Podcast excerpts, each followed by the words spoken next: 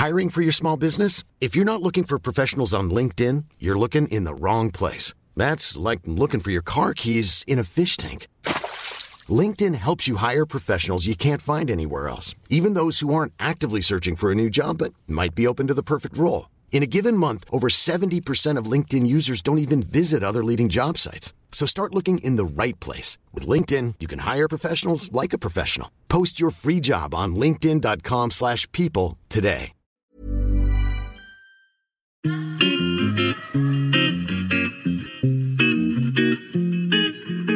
Salut les gars, je suis Anne-Laure Baratin et vous écoutez le podcast Genre de fille. Chaque semaine, je reçois une fille unique en son genre pour parler sans tabou de mission de vie, de galère, de déclic ou non, de féminin, de maternité ou pas, tout ça, tout ça. Par leur parcours, leur engagement et leur choix de vie, elles m'ont bluffé et j'ai à cœur de vous les faire découvrir. Je sais qu'elles vous inspireront. J'espère maintenant que leur parole vous permettra d'avancer, de choisir, de décider. Et maintenant, place à l'épisode du jour. Bonne écoute Alors merci à La Toile, superbe agence de création, de me prêter son studio tout aussi super pour cet enregistrement de Genre de Fille. Aujourd'hui, au micro de Genre de Fille, je reçois Estelle Bi, avocate en droit des affaires, inscrite au barreau de Paris et créatrice du podcast juridique Law Her. Oui, c'est ça, on prononce comme ça. D'accord. Donc moi, je t'ai découverte euh, avec euh, ton podcast et surtout, on en parlera après dans l'épisode, la fameuse problématique du statut d'auto-entrepreneur que les femmes ont tendance à choisir. Et puis c'est aussi Héloïse Boll d'Oseille et compagnie qui t'a cité à la fin de l'épisode où elle passait dans Genre de fille. Coucou Héloïse. À travers ton podcast, Estelle, toi, tu as pour ambition de rendre accessible et de vulgariser le droit auprès des femmes entrepreneurs.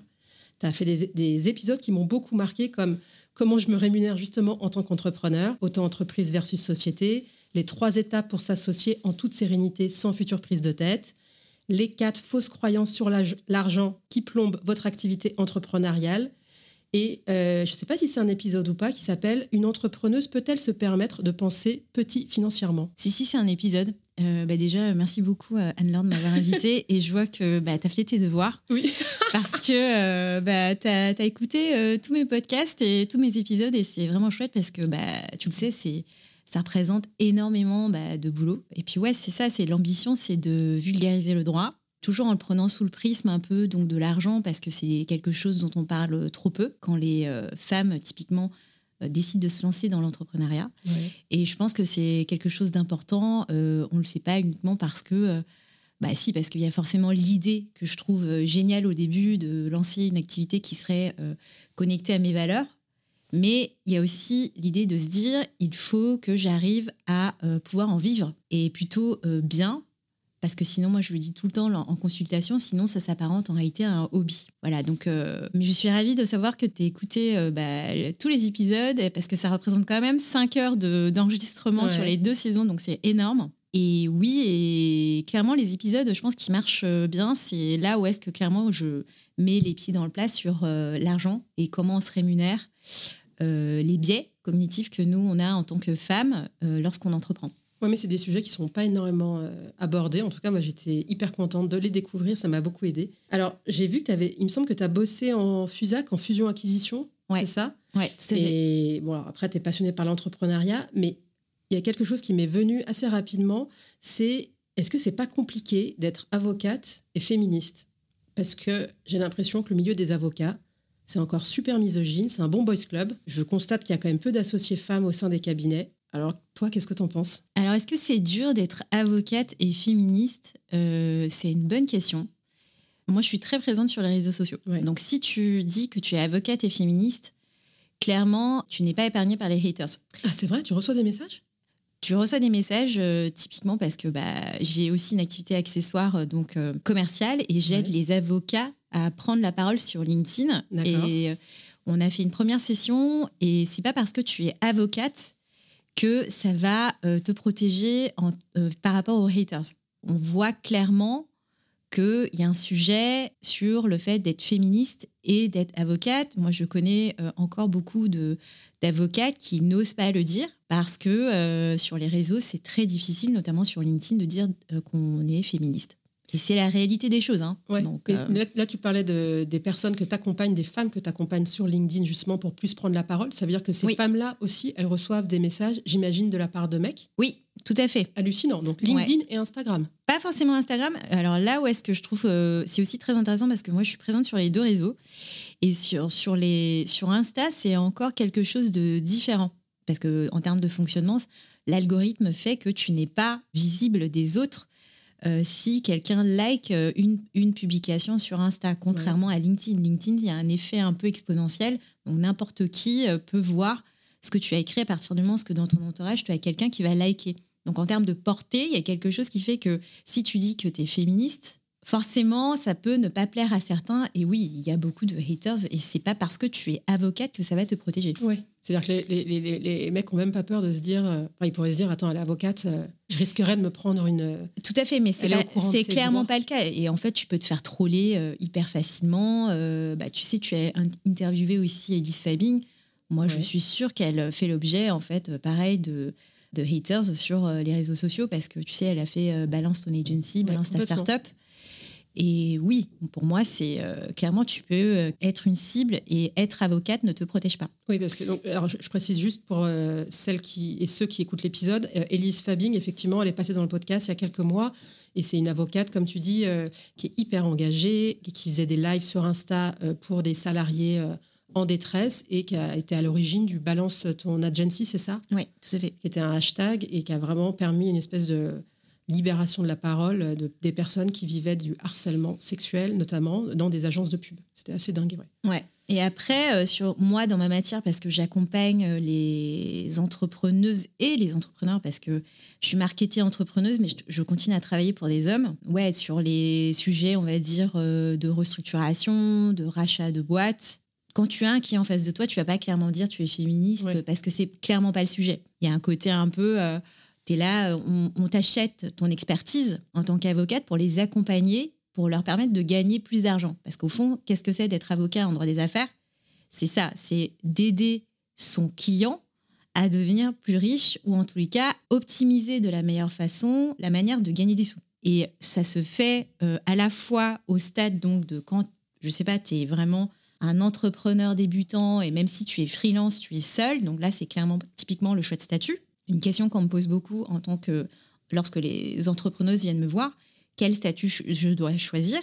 Et chez les hommes, même s'ils ont des très gros groupes, l'idée c'est aussi bah, d'optimiser, euh, s'ils ont deux, trois boîtes, euh, comment faire pour optimiser, pour payer le moins d'impôts, euh, optimiser pour, euh, je sais pas, parce qu'il y a tel ou tel avantage fiscal, crédit d'impôt, qui leur permettrait de gagner plus d'argent. Et le droit en soi est vraiment un outil qui va te permettre dans l'entrepreneuriat bah, de, euh, encore une fois, gagner plus de sous et puis euh, en perdre moins, optimiser. C'est vraiment le, le sujet de euh, comment faire pour que, entreprendre dans les meilleures conditions. D'où vient ton engagement pour les femmes? Parce que là, aujourd'hui, on peut dire que tu es, engagée par la formation que tu lances sur LinkedIn pour les femmes, pour qu'elles puissent prendre la parole. Alors, alors, c'est pour les femmes, mais pas forcément. En fait, c'est pour les femmes, mais euh, avocats, c'est aussi, aussi. Alors, on, pour les avocates, mais euh, en fait, on l'a pas marketé forcément comme ça. Mais il s'avère que c'est vrai que les trois quarts des gens euh, sont des femmes. Elles sont plutôt intéressées. C'est plutôt des femmes qui sont intéressées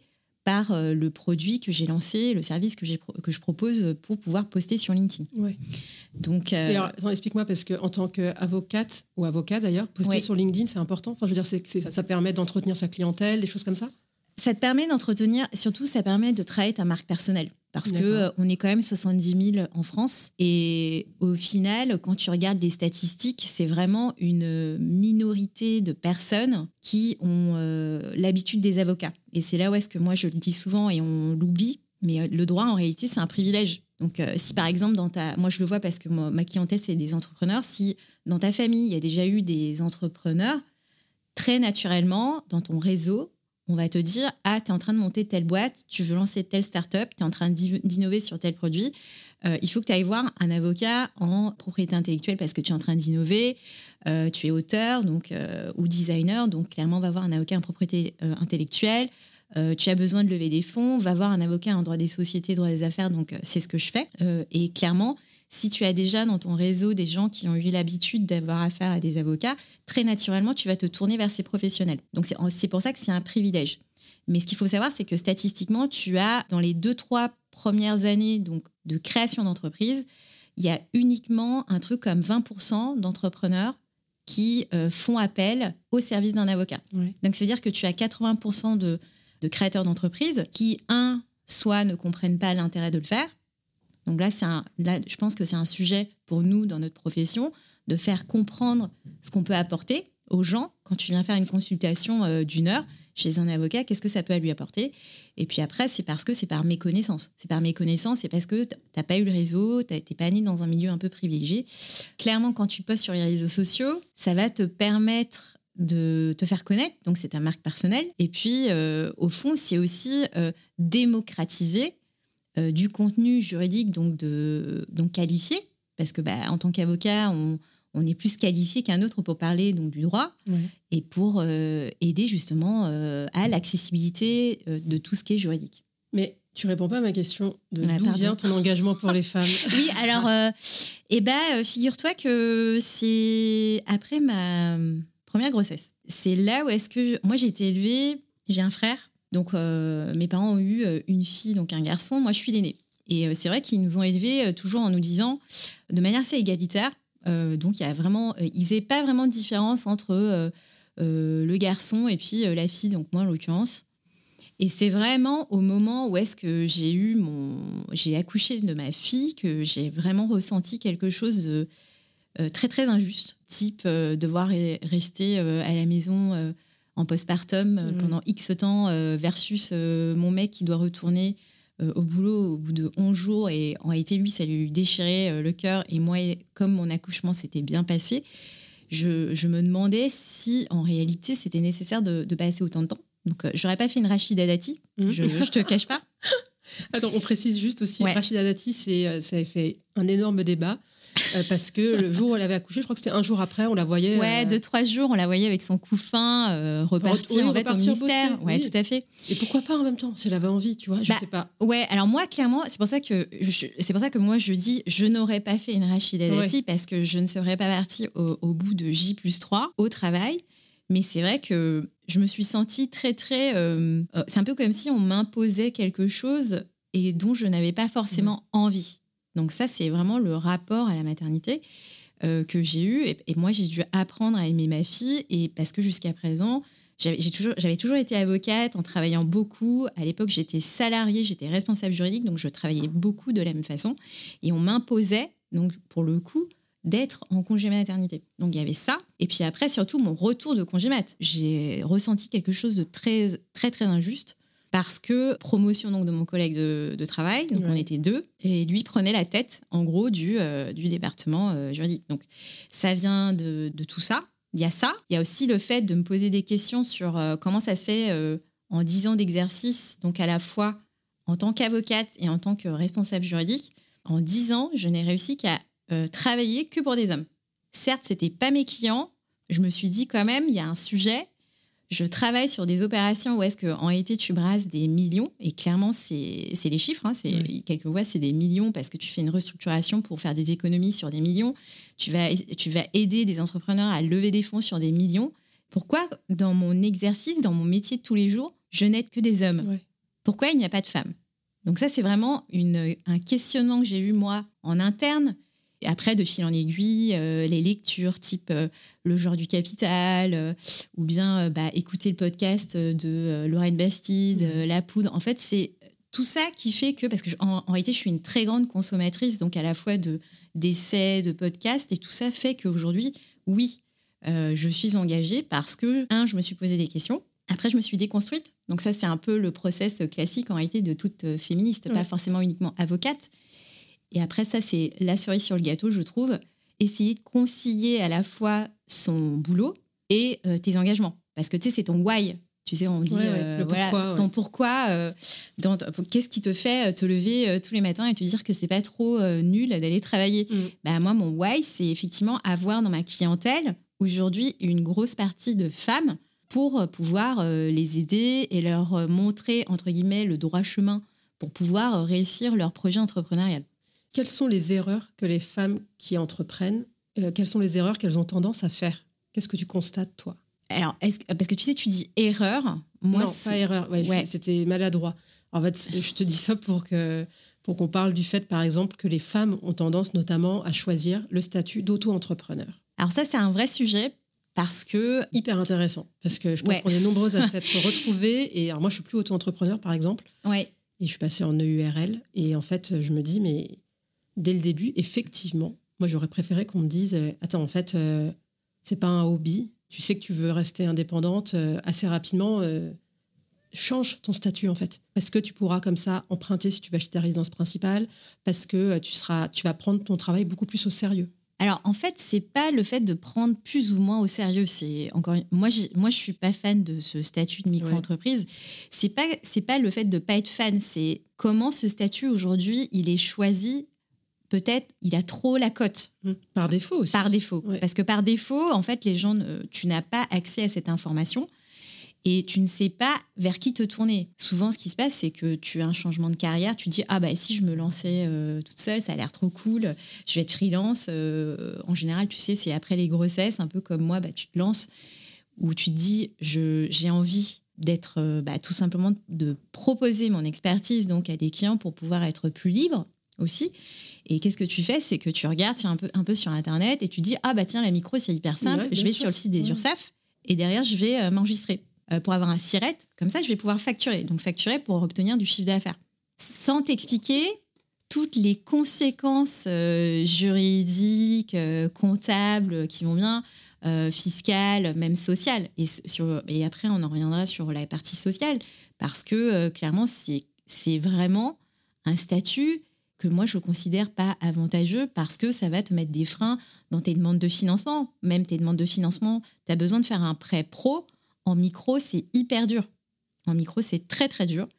Euh, l'influence, tu en as parlé, si tu vas acheter ta résidence euh, principale, ok, tu es en micro-entreprise, mais comme tu n'as pas de bilan, parce qu'il n'y a pas d'obligation comptable, donc qu'est-ce qui fait le banquier? C'est ah bah non, mais nous, euh, dans nos critères, il faut que tu présentes trois bilans pour pouvoir savoir si tu es éligible à, des, un emprunt pour acheter ta résidence principale. Et clairement, ça, c'est pas une légende, c'est pas une légende urbaine. Hein. C'est une réalité. Moi, j'ai reçu quelques entrepreneuses comme ça en, en consultation et qui me disait tout le temps, euh, voilà, euh, moi je me suis lancée il y a 5 ou 6 ans, ce qui est énorme en fait, et j'ai toujours été en micro. Et euh, à un moment, j'ai voulu avec mon copain acheter une, ma résidence principale et on s'est rendu compte que c'était mais la misère parce que clairement, les banquiers n'aiment pas ce statut. Bien sûr, ouais. Et pour le coup, ce qui est un, fait, un vrai frein en fait dans tout ce que tu fais, le sujet aussi, c'est de se dire bon, comment ça se fait en fait, on te dit, euh, voilà, obligation comptable minime. Euh, et toi, tu dis, ah, c'est trop cool, j'ai pas besoin de m'occuper de mes chiffres. C'est exactement ça. Sauf que, en fait, être entrepreneur, ne, c'est pas compatible avec le fait de pas s'occuper de ses chiffres. Il y a un moment ou un autre, faut être un peu, euh, faut, aller regarder ces, chiffres, les sous que tu vas utiliser pour pouvoir investir dans ta boîte, et puis également les sous que tu rentres pour calculer si tu es rentable ou pas. Si tu n'es pas rentable, réfléchir peut-être à d'autres produits. Euh, réfléchir à augmenter tes tarifs, parce que chez les femmes, souvent, il y a un vrai sujet sur la négociation des tarifs quand on est indépendant.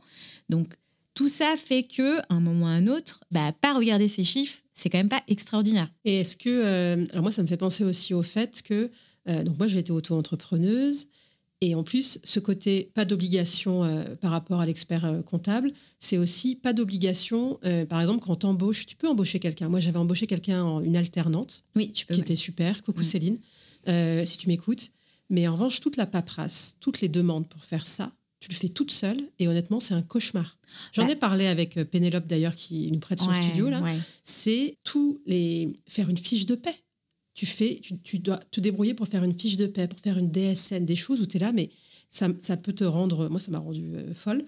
Et en fait, je me rends compte que euh, tu as des personnes dont c'est le métier, et en fait, c'est des choses, quand tu es auto-entrepreneur, tu penses que tu peux tout gérer seul, alors qu'en fait, tu as des personnes dont c'est, euh, tu as expert comptable, tu as avocat, tu as des personnes qui gèrent ces départements, paie, recrutement, etc. Ouais, ouais. Alors le, le ça c'est un vrai sujet parce que souvent on, moi, ce que je conseille, c'est en réalité, si, si tu te dis j'ai pas confiance en moi, je veux un peu tester, en, en, réalité, tu ne peux pas rester trop longtemps en micro. Exactement. En fait, il faut passer très très rapidement en société parce que je, ne sais pas, tu as validé ton idée et tu te dis ok, ça me plaît, donc allons-y.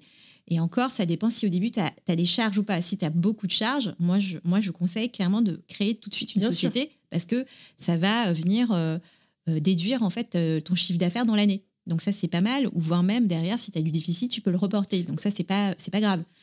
Et le problème, c'est que on te fait croire que ok, c'est chouette, et après, de toute façon, dès que tu recrutes, non. Enfin, ça faut latéraliser. Comme tu dis, les experts comptables, ils ont en général un service paye mm. et eux, ils te font la fiche de paye parce qu'il euh, il y a un moment ou un autre, euh, ok, je veux bien que notre job, euh, quand tu es, es, freelance ou quand tu es en individuel, tu es en EI, voilà, enfin, pour moi, c'est normal de, de, toucher un peu à tout. Mais là, au bout d'un moment, clairement, il faut prendre un comptable. Enfin, pour être au taquet sur les chiffres. et souvent, moi, ce que je vois, c'est le passage de micro à société. Les entrepreneuses, souvent, me disent oh, Je pensais vachement bien gagner ma vie euh, quand j'étais en micro, quand je me suis dit que je vais, je vais passer en société. Et en fait, là, je viens de me prendre une énorme baffe de la part de mon comptable. il me disait, bah, va falloir faire quelque chose, passer euh, la seconde. Parce que, en fait, comme tu ne regardes pas les charges que tu vas utiliser, euh, l'argent que tu vas utiliser tous les jours quand tu es en micro, tu ne fais pas les comptes. Donc, il y a un sujet de savoir vraiment si tu es en train de t'appauvrir via l'activité euh, que tu es en train de créer, ou bien si clairement tu crées de la valeur. Donc, ça, ça stresse un peu, mais ça te permet d'avoir en réalité un cadre plus strict pour savoir si tu es sur la bonne voie ou pas. Je valide exactement ce que tu viens de dire. C'est bah, stressant au début. Alors moi, c'était pas, euh, c'était exactement ça dans le sens où, euh, où oui, je me suis dit, oulala, là là, mais je suis en train de passer. Et puis en fait, quand tu te verses un salaire, bah, tu dois anticiper en disant que tu dois quasiment 50% aux URSAF. Ouais, il y a les cotises. Ouais, mais je regrette pas du tout mon choix et je trouve que c'est une manière de, de je ne sais pas si c'est voir plus grand, ça ne veut pas forcément dire que tu vas embaucher 10 personnes, etc. Mais c'est une manière, en tout cas, pour moi, de prendre encore plus au sérieux. Alors, toi, tu n'es pas d'accord avec cette expression, mais je ne sais pas comment expliquer. Il y a un côté. Euh, en fait, pour moi, c'est un système de cadrage. Voilà. Pour moi, c'est un système de cadrage parce que quand tu n'es pas rentable, et ça, c'est en fait, c'est assez lié hein, euh, sur le statut de micro. Euh, en réalité, beaucoup ne regardent pas leurs chiffres et ça devient un revenu d'appoint dans le foyer. Oui, mais après, ça revient au truc. les mompreneurs, etc. exactement. D'ailleurs, ce terme, enfin, je suis désolée si les, chez, chez, les auditrices se voit comme mompreneur, mais il y a un vrai sujet. En fait, euh, c'est c'est de la précarité parce que ce qu'il faut savoir aussi sur la partie sociale, déjà on cotise moins. Quand tu es en micro-entreprise, tu cotises moins. Donc il y a des euh, quelquefois tu as des, des entrepreneuses, elles se lancent, elles se mettent en micro, elles vont se retrouver euh, enceintes très vite et comme elles n'auront pas les revenus, il faut atteindre un certain seuil de revenus fixé par la sécurité sociale pour toucher euh, les indemnités, les IJ liées au congé maternité, euh, en gros à taux plein.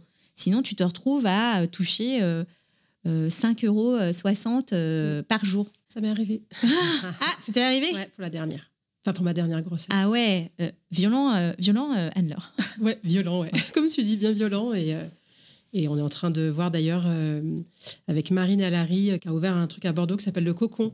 C'est un genre de coworking, euh, crèche, etc. Et on a eu cette discussion ensemble parce qu'elle a fait un post sur LinkedIn où je lui ai dit que j'avais vécu cette chose-là. Et on essaie de, on va essayer de faire bouger les choses par rapport à ça parce que comme tu dis, le congé mat des indépendantes quand tu as été en auto-entrepreneur et que tu n'as pas assez cotisé, Ouais, c'est une vaste blague. Hein. Ah, c'est hallucinant. Tu gagnes moins que le RSA, en mm. fait, enfin, qui n'existe plus, mais voilà, en gros, vous avez compris mais c'est vrai qu'il y a un vrai sujet. Alors, ce qu'on t'explique quand tu vas sur le site euh, d'Amélie, c'est que, euh, et c'est vrai, en fait, depuis le 1er janvier 2022, il y a, en fait, tu peux faire valoir tes droits au titre de tes cotisations antérieures. Donc, typiquement, si tu as été salarié ou tu as un autre statut, tu peux essayer de demander les droits. Sauf qu'en pratique, c'est comme pour tout. Donc, euh, sur les réformes, en fait, euh, tu as en face de toi quelqu'un chez euh, de la Sécu et en fait, c'est des, c'est des contractuels, ils sont pas forcément au courant.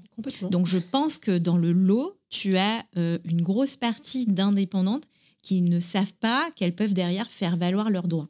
Ben voilà, on en revient au même sujet. Le droit, en réalité, c'est un privilège.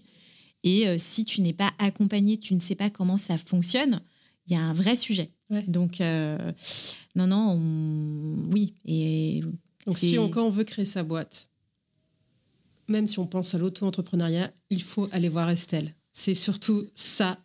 bien. Estelle ou, euh, ou, euh, alors il n'y a pas que moi. hein, dans l'idée, c'est aussi de se, se poser les bonnes questions. Euh, est-ce que je fais euh, des est-ce que je fais des dépenses? Bon, il y, a- il y a les professionnels du droit effectivement, mais il y a aussi les experts comptables. Les experts comptables sont aussi euh, là euh, pour vous aider. hein. Mm. Donc, euh, je, sais- je sais, moi j'ai des confrères, ils veulent pas. Enfin, on voit un peu les experts comptables comme des comme des concurrents parce qu'ils ils ont une possibilité de créer aussi des actes juridiques assez simples.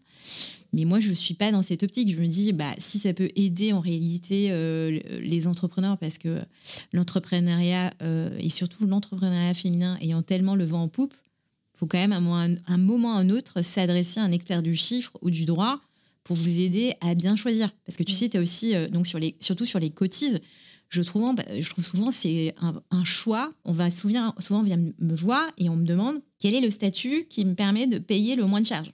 Donc, Parce que tu sais, tu as une hantise en France de dire bon, bah en fait, je vais payer le moins de charges possible. Oui, alors qu'en fait, les charges, je peux les faire passer sur ta boîte. Déjà, tu peux les faire pa- passer sur ta boîte et c'est surtout les charges sociales, tu sais, les cotises. Ah oui, ouais. Euh, donc là, parce que. Et les- moi, je trouve que c'est surtout qu'on se pose les mauvaises questions. Attends, mais tu veux dire que c'est des gens, c'est les charges sociales. C'est-à-dire, si j'embauche des gens, comment je fais pour Ouais, payer le moins vois, de charges tu vois, typiquement, on te dit, euh, ouais, euh, en gros, en micro, euh, tu payes 23% de cotises. Tu vois, Ouais, sur ton chiffre d'affaires. Oui. D'accord.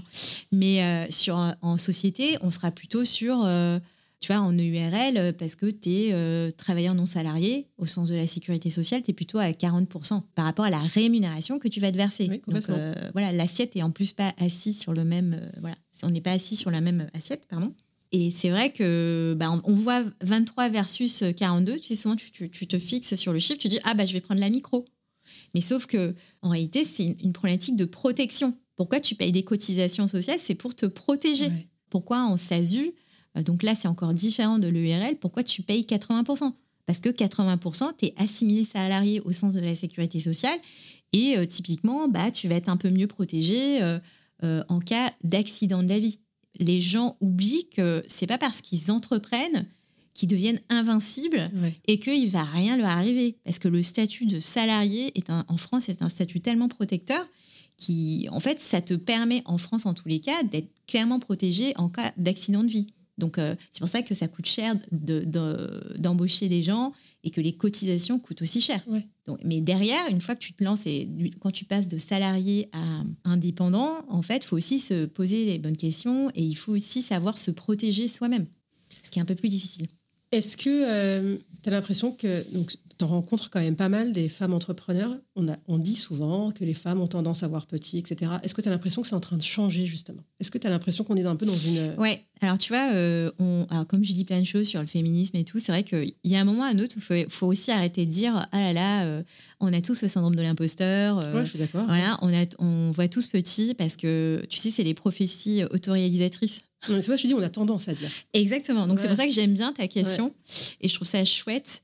Clairement, c'est en train de changer parce qu'on se rend bien compte que il y a, sur l'aspect économique, on est un peu en train de se foutre de la gueule du monde euh, d'une manière générale, que tu sois salarié euh, ou bien euh, entrepreneur. Donc, dans les faits, il y a quand même, je trouve, une prise de conscience. Mais encore une fois, moi, quand les gens viennent me voir en consultation, c'est que comme je fais beaucoup de création de contenu, je sais que c'est des gens qui ont déjà eu accès en fait à des épisodes de podcast comme toi, tu as pu les écouter, ou bien parce qu'ils me suivent sur les réseaux sociaux. Donc je sais qu'ils ont été, euh, il y a eu un système un peu de pédagogie qui fait qu'elles sont conscientes de leur euh, point de douleur. Après, c'est pour ça que d'un point de vue statistique, est-ce que je peux te dire que c'est en train de changer? Ouais, je pense quand même. Tu vois, enfin, moi je pense que c'est, mais il faut euh, plus de gens qui, un peu, tu vois, à l'image de ton podcast, dire bah, que que c'est important de se faire accompagner euh, parce que euh, clairement, il y a un sujet. euh, Moi, tu vois, quand j'en parle de l'entrepreneuriat féminin chez les entrepreneurs hommes, il y a encore une espèce de condescendance. Parce Oh que là tu sais, euh, c'est c'est- bah, c'est vrai, parce que il- clairement, on ne lève, pas- on lève pas des millions. Et parce que c'est c'est 1% de femmes qui arrivent à lever les sous qui sont octroyés dans les startups quand l'équipe est à 100% féminine. Donc 99%, c'est pour des hommes. Tu vois Alors qu'en fait, l'argent amène l'argent. Donc ça, c'est j'aime bien le dire tout le temps parce que les femmes aussi ont un rapport un peu bizarre sur, euh, tu sais, le fait d'aller demander des sous. Il y a des Euh, études qui ont été faites d'ailleurs sur le- comment les banquiers ou les banquières se comportaient face aux femmes qui demandaient. Et après, on en revient aussi quand tu essaies de faire des levées de fonds et comment euh, comment tu es réceptionné en fait.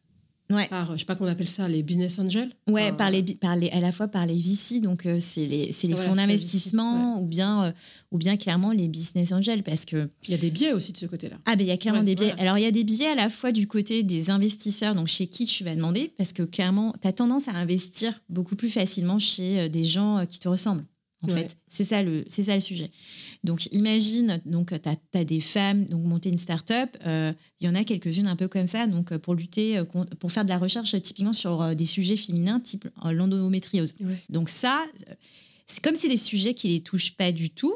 En fait, les investisseurs vont être un peu moins euh, réceptifs sur cette typologie euh, de, bah, de projet. En revanche, si tu es trois mecs, tu portes un Uzi et euh, tu vas, as fait les mêmes écoles, donc tu as fait Centrale, les mines, euh, parce que tu vois, tu parlais de Boys Club au début, Ouais, ouais. bah, c'est exactement ça. En fait, tu vas être un peu, tu vas investir de manière euh, plus simple. Parce que euh, c'est des gens qui te ressemblent, qui bossent dans la tech. euh, Toi-même, ton fils, il fait centrale. euh, et puis, il est en train d'essayer de monter la prochaine licorne, tu vois. Ouais. Donc, tu vas avoir plus de facilité à investir. Mais c'est aussi en train de changer parce que tu as quand même des espèces de baromètres aujourd'hui. Ils essaient quand même de mettre en place des espèces de baromètres ouais, pour euh, calculer en termes de proportion combien de sous sont octroyés donc aux, aux équipes 100% féminines ou bien euh, bah, celles qui sont elles, exclusivement euh, masculines. Parce que quand tu lis la newsletter de Madines, qui est donc le grand média sur les startups, Ouais. en fait, il y a que des mecs. Enfin, puis c'est à, tour de bras, tu sais, euh, oui, alors cette semaine, la French Tech, elle, a levé encore X millions, tu sais. Mais, il y a, mais ra- ra- c'est c'est rarement en réalité pour des équipes féminines. Je, je savais pas du tout pour Madines, je, je lis pas trop. Et c'est quoi C'est intéressant, les journalistes, c'est que des mecs ou pas forcément? Alors, ils essayent quand même d'ouvrir les choses parce qu'en en fait, ils sont, ils sont clairement conscients qu'il y a une difficulté, je pense, euh, par rapport à. Je ne sais pas si c'est lié au fait que les femmes pas s'auto-sabotent, mais elles se s'auto-limitent en se disant, euh, euh, bah, tu sais, c'est vraiment les biais un peu, euh, quel est mon rapport à l'argent euh, Est-ce que je me vois faire un, un espèce de pitch, tu sais, comme euh, Ouais. qui veut être mon associé euh, et à raconter en quoi ça va disrupter un peu le marché, le produit que je vais vendre, alors qu'en fait, tu ne l'as pas encore créé. Donc, il faut quand même être un peu couillu Ouais. je pense, aller euh, présenter son projet. Parce que tu vas, comment ça fonctionne C'est vraiment, tu vas présenter une projection de ce que tu vas faire dans le futur, grâce aux sous que je vais réussir à euh, obtenir de votre part. Et je pense que chez nous, les femmes, peut-être qu'il y a un biais qui est lié au fait que, comme le produit n'existe pas encore, j'ai du mal en fait à aller me vendre et expliquer que Que ce que Euh, je fais, c'est ce que je vais faire. ce que je vais faire. Exactement. Exactement. C'est dans le futur. Alors que pour euh, les hommes, c'est sans doute un peu moins difficile. Donc, il y a une espèce de. euh, Je pense, clairement, pour moi, il y a aussi les biais, et puis les biais liés aux investisseurs que je viens d'expliquer, pourquoi ils vont pas euh, te donner des sous aussi facilement. Alors, on va reparler de Héloïse Boll euh, d'Oseille et compagnie, puisque comme c'est elle qui m'avait euh, parlé de toi en disant que- qu'elle aimait beaucoup tes contenus et qu'elle t'appréciait beaucoup euh, en tant qu'avocate, mais en tant que personne aussi. hein. Ouais, je crois, Héloïse, euh, oui. Bah, moi aussi, je t'apprécie en tant que personne. Merci. Et en fait, je lui ai demandé, euh, juste avant de. Je lui ai demandé ce matin dans le train, parce que j'ai pris un train ce matin pour venir te voir, Estelle. Ah bah, je suis trop ravie parce que c'est vrai que tu viens du fin fond de la Savoie Ouais, encore. Donc, euh, ouais. Et je lui ai demandé est-ce que tu as une idée de question euh, Qu'est-ce que tu aimerais poser comme question euh, à Estelle, puisque je vais l'interviewer? Et elle m'a donné cette question que je trouve excellente. Et donc, je- on, on l'a refo- reformulée un petit peu, mais elle me dit que une fois, tu avais fait un post sur Instagram où, euh, une fois, apparemment, un jour, un de tes boss t'avait dit euh, Tu n'y arriveras pas toute seule, tu n'as pas de réseau. Est-ce que déjà c'est vrai ou pas? Ouais. De- dit- eh ben, c'est ça qu'un un de tes boss Ouais, t'avait si, dit ça? Si. En fait, moi, j'ai expliqué. euh, alors, j'ai fait un post sur LinkedIn et c'est vrai, j'étais jeune avocate et j'ai un de mes boss qui m'a dit Mais de toute façon, tu, tu réussiras pas parce que tu n'auras pas le réseau. Donc, ce qui est quand même assez violent Ouais. parce que tu sais, tu fais Ah, comme. C'est horrible, mais ça veut dire quoi le réseau en fait? Bah, pff, alors, le réseau, alors, bah, tu vois, mais c'est bien parce que cette question est très, est très bien. Merci beaucoup, Héloïse, de l'avoir, euh, d'avoir euh, demandé à Anne-Laure de me la poser. Alors, le réseau, tu vois, mais c'est aussi des, des, des, par rapport à son prisme à lui. Moi, je suis transfuge de classe. Donc, ce qu'il faut savoir, c'est que mes parents parlent pas français. D'accord. Euh, et donc, mais ensuite, après, j'ai fait Louis le Grand, euh, j'ai fait euh, ma fac de droit à Assas. Ouais. voilà. Après, j'ai travaillé dans des cabinets anglo-saxons, américains. Voilà, je gagne clairement plus de sous que mes parents. Bon, ils sont bientôt à la retraite, mais Ouais. voilà, c'est clairement, moi, je suis trans- transfuge de classe. Ils, ils captent pas ce que je, ce que je fais, donc, euh, enfin, clairement, euh, ils se rendent pas compte. Et c'est vrai que le réseau dans le milieu de l'avocature est important. Pourquoi? Parce que, euh, imagine, tu vas, euh, si tu vas euh, typiquement, je sais pas, euh, alors c'est marrant parce que si tu vas à l'église et que, en gros, euh, je sais pas, le, le dimanche, tu peux trouver tes clients sur les bancs de l'église. Moi, je vais pas à l'église, pour te dire. Il y a ça, mais il y a aussi, je sais pas, tes, les anciens des écoles de commerce. euh, ton père, euh, il est banquier d'affaires. Donc, si lui, il est banquier d'affaires, il, il travaille sur des deals. Euh, moi, dans ma matière, en tous les cas, c'est ça. Tu travailles sur des opérations de, de cession, d'acquisition. Tu as l'aspect, on va dire, le monde de la finance. Si tu as déjà un pied dedans de par euh, tes copains ou bien euh, par les amis de tes parents, enfin, si dans ton milieu, il y a, je sais pas, tu as trois personnes qui ont fait euh, le master de Dauphine et qui aujourd'hui travaillent à EY dans les Big Four, potentiellement, clairement, tu t'installes à ton compte, qu'est-ce Attends, qui se passe? EY, euh, un- un- Ah, pardon. Non, mais attends, moi je sais, mais. Oui, c'est vrai pour les auditeurs. Pardon. Ernst Young, oui, c'est les gros cabinets d'audit, on va dire. Voilà. C'est dans les Big Four, c'est ça. Tout à Les fait. Et euh, tu vas te retrouver, clairement, on va plus, c'est plus facile de penser à toi parce que de par les, le réseau, tu vas pouvoir euh, capter plus facilement euh, des dossiers, euh, cette typologie de dossiers. Donc travailler sur des, c'est oui, c'est donc lui quand il, me- il me Mais il disait te dit ça parce que tu lui as dit que tu voulais partir ou pas? Pourquoi il t'a dit ça en fait? Non non, c'est une, c'est une discussion, c'était une discussion un peu comme ça, tu sais. euh, C'est horrible. Mais C'est bien violent quand même. Ouais, hein. c'est bien violent. Fallait pas Donc, dépressive à ce Non, mais euh, après, alors ce qu'il faut savoir, c'est que le milieu de l'avocature est assez spécial aussi. hein, donc, par rapport les associés avec les collaborateurs, mais c'est encore un autre sujet. Oui, donc c'est horrible. Il y a un système de fonctionnement aussi. euh, parce que tu as, et forcément des gens un peu du sérail, donc euh, de- qui, qui ont été avocats, qui ont toujours baigné un peu dans ce milieu. Et après, tu as aussi euh, plein de jeunes, euh, parce que par le, la méritocratie, donc qui existe encore un petit peu quand même en France, qui a- tu peux arriver à, euh, à travailler dans cette, dans cette typologie de cabinet. Mais c'est vrai qu'après, le réseau compte beaucoup. Le, après, moi, de mon côté, ce que j'ai fait, c'est que comme j'ai fait énormément de création de contenu, je sais, il y a une grosse partie aussi de ma clientèle, de mon chiffre, qui vient des réseaux sociaux. Donc, ce qui fait que D'où Euh, la formation aussi pour prendre la parole sur LinkedIn. tout à fait. Donc, euh, en fait, comme j'ai, je, enfin, parce que, et en fait, c'est pas lié au- à tout d'un coup, euh, j'adorais les réseaux sociaux. C'est Oui, parce que, en fait, je me suis installée au moment du Covid, en genre mars 2020. Donc, en, tu as, Tu tu as as le sens du timing. Bref, donc en gros, fallait un peu, enfin, fallait quand même, euh, bon, ok, on était tous stressés. Comment faire pour trouver de la clientèle? Bon, Mm. bah, je me suis dit, les réseaux sociaux, pourquoi pas l'exploiter? Et en fait, ça vient vraiment d'un, j'ai transformé en gros quelque chose qui est un contexte dégradé en une force et c'est quelque chose qui me plaît encore aujourd'hui et que je continue de faire. Et euh, grâce à ça, oui, tu as un rayonnement parce que je peux, je peux te faire euh, le cheminement. Donc euh, j'ai commencé par poster sur Insta. Ensuite, après, bah, c'est comme ça aussi que j'ai connu Héloïse Boll. Héloïse Mhm. Boll qui est passée bah, chez euh, Genre de Filles et aujourd'hui, bah, euh, Anne-Laure m'interviewe. Ouais. Voilà. Après, euh, je suis passée aussi dans le L euh, parce que grâce à la création de contenu, grâce à Héloïse, je suis aussi passée dans ma juste valeur, donc avec INSAF que tu as Mhm, aussi ouais. interviewé. Exactement. C'est bien parce que tu pourras mettre plein de dans le descriptif, tu Je vais sais. pouvoir toutes vous taguer. Ouais, exactement. Donc, euh, taguer tout le monde et puis euh, pour renvoyer, parce que c'est des personnes que j'apprécie euh, fortement et c'est une bande de filles assez cool et qui clairement veulent faire un peu changer les choses.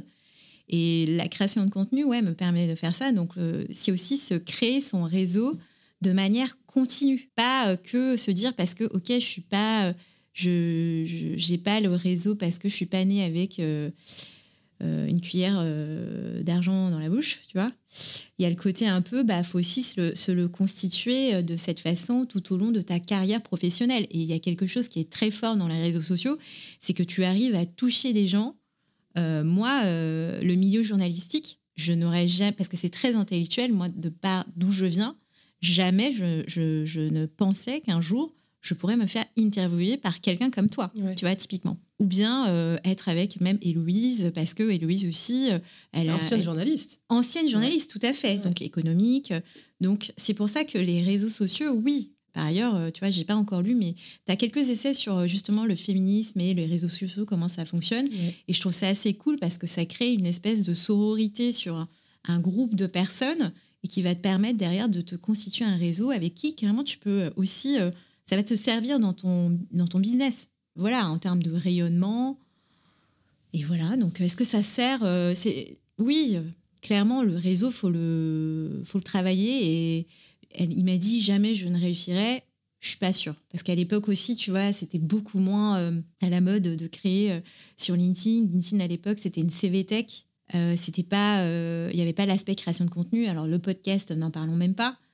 Euh, moi, tu vois, aujourd'hui, clairement, j'ai des gens qui viennent me voir en me disant Ah, bah, j'ai écouté ton podcast, euh, c'est vraiment bien.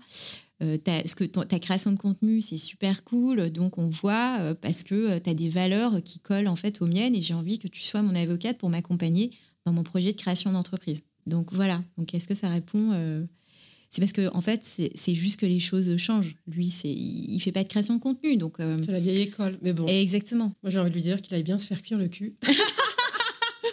Comme dirait une de mes sœurs. Première Ok, fois que d'accord. je, je suis un peu vulgaire dans mon podcast, j'ai envie de te dire qu'il y a un début à tout. Merci Estelle. Et on va passer aux petites questions de la fin. Je ne sais pas si tu connais Annick Cogent, qui est journaliste au Monde, qui fait des portraits de femmes et qui pose cette question à ses invités, qui leur demande de, de compléter la phrase Je ne serais pas arrivée là si. Alors, à ton tour, Estelle. Je ne serais pas arrivée là si ma mère n'avait pas eu un discours décomplexé sur l'argent. Qu'est-ce qui t'anime? Euh, le fait de changer le monde, Qu'est-ce qui te met en colère ou peut t'agacer? Quand on m'explique que le qu'on a suffisamment euh, assez de droits en tant que femme. Est-ce qu'il y a une femme que tu aimerais entendre au micro de genre de fille? Oh là là. Alors là, tout de suite, là, j'ai. Ah Bah si, bah, euh, les sociologues de, de Le genre du capital. Alors, t'as- c'est Sibylle quelque chose, non? Comment elle s'appelle? Ouais, c'est ça. Je sais plus le nom. Je sais plus le nom. Le livre est accessible? Enfin, je veux dire, tu vois, c'est pas un truc trop intello? Alors clairement, le livre n'est pas trop un télo. Et c'est ça qui est assez extraordinaire. Donc, euh, Donc, les autrices du genre du capital. ouais, alors ça, c'est vraiment, euh, si un jour tu arrives à les interviewer, euh, parce que moi, c'est vraiment le bouquin qui m'a fait exploser des choses, en fait, euh, dans, dans ma tête. Et c'est vrai, je le cite tout le temps, parce que ça te, parce qu'au-delà des inégalités de revenus, donc chiffre d'affaires ou bien rémunération, peu importe, hein, en fait, c'est le patrimoine. Aussi, ça, c'est quelque chose de très important. Et quel genre de fille es-tu, Estelle? C'est la petite question de la fin. Euh, je suis le genre de fille à être euh, cool et j'aime bien que bah, mes. Alors, j'ai pas, j'ai pas peur des autres filles, tu vois. Enfin, il y a aussi ça parce que tu sais, t'as le, le mythe de la rivalité féminine. Il y a un, espèce, un, un espèce de truc un peu comme ça. Moi, je pense que. Parce qu'on nous élève comme ça. Moi, je crois que. En fait, à notre échelle, on est capable de faire plein de choses pour les autres femmes. Mais vraiment euh, tout minime. Même apporter, tu vois, à manger à ta copine qui vient d'être en postpartum, tu vois. Donc, euh, moi, je suis, je, suis, je suis ce genre de fille. Merci, Estelle, pour cet échange. Alors, on peut te retrouver euh, sur. euh, as une page LinkedIn, t'as sur Insta. Ouais, alors j'ai une page euh, LinkedIn, très simplement Estelle B. J'ai une page Insta, donc Estelle B avocat. D'accord. Voilà, donc vous pouvez me contacter sans problème si vous avez des sujets. je serai ravie d'échanger avec vous. Et bah, super. Merci à toi. Et puis, je te dis à très vite. À très vite, Anne-Laure, et merci beaucoup pour ton invitation. Merci d'avoir écouté cet épisode. J'espère qu'il vous a plu. Si c'est le cas, partagez-le autour de vous et sur les réseaux sociaux. N'hésitez pas non plus à laisser un avis positif à propos de Genre de Filles sur vos applications de podcast. Pour ne rien manquer de Genre de Filles, suivez-moi à Anne-Laure Baratin sur Instagram. Si vous avez des compliments, des critiques ou des réflexions, n'hésitez pas. Merci à Marvin Marchand pour la musique du générique. Bonne semaine et à très vite. Salut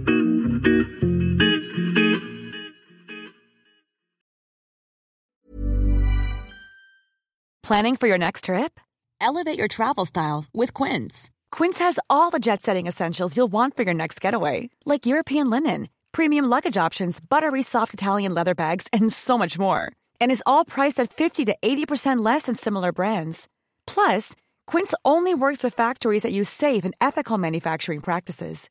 Pack your bags with high-quality essentials you'll be wearing for vacations to come with Quince. Go to quince.com slash pack for free shipping and 365-day returns.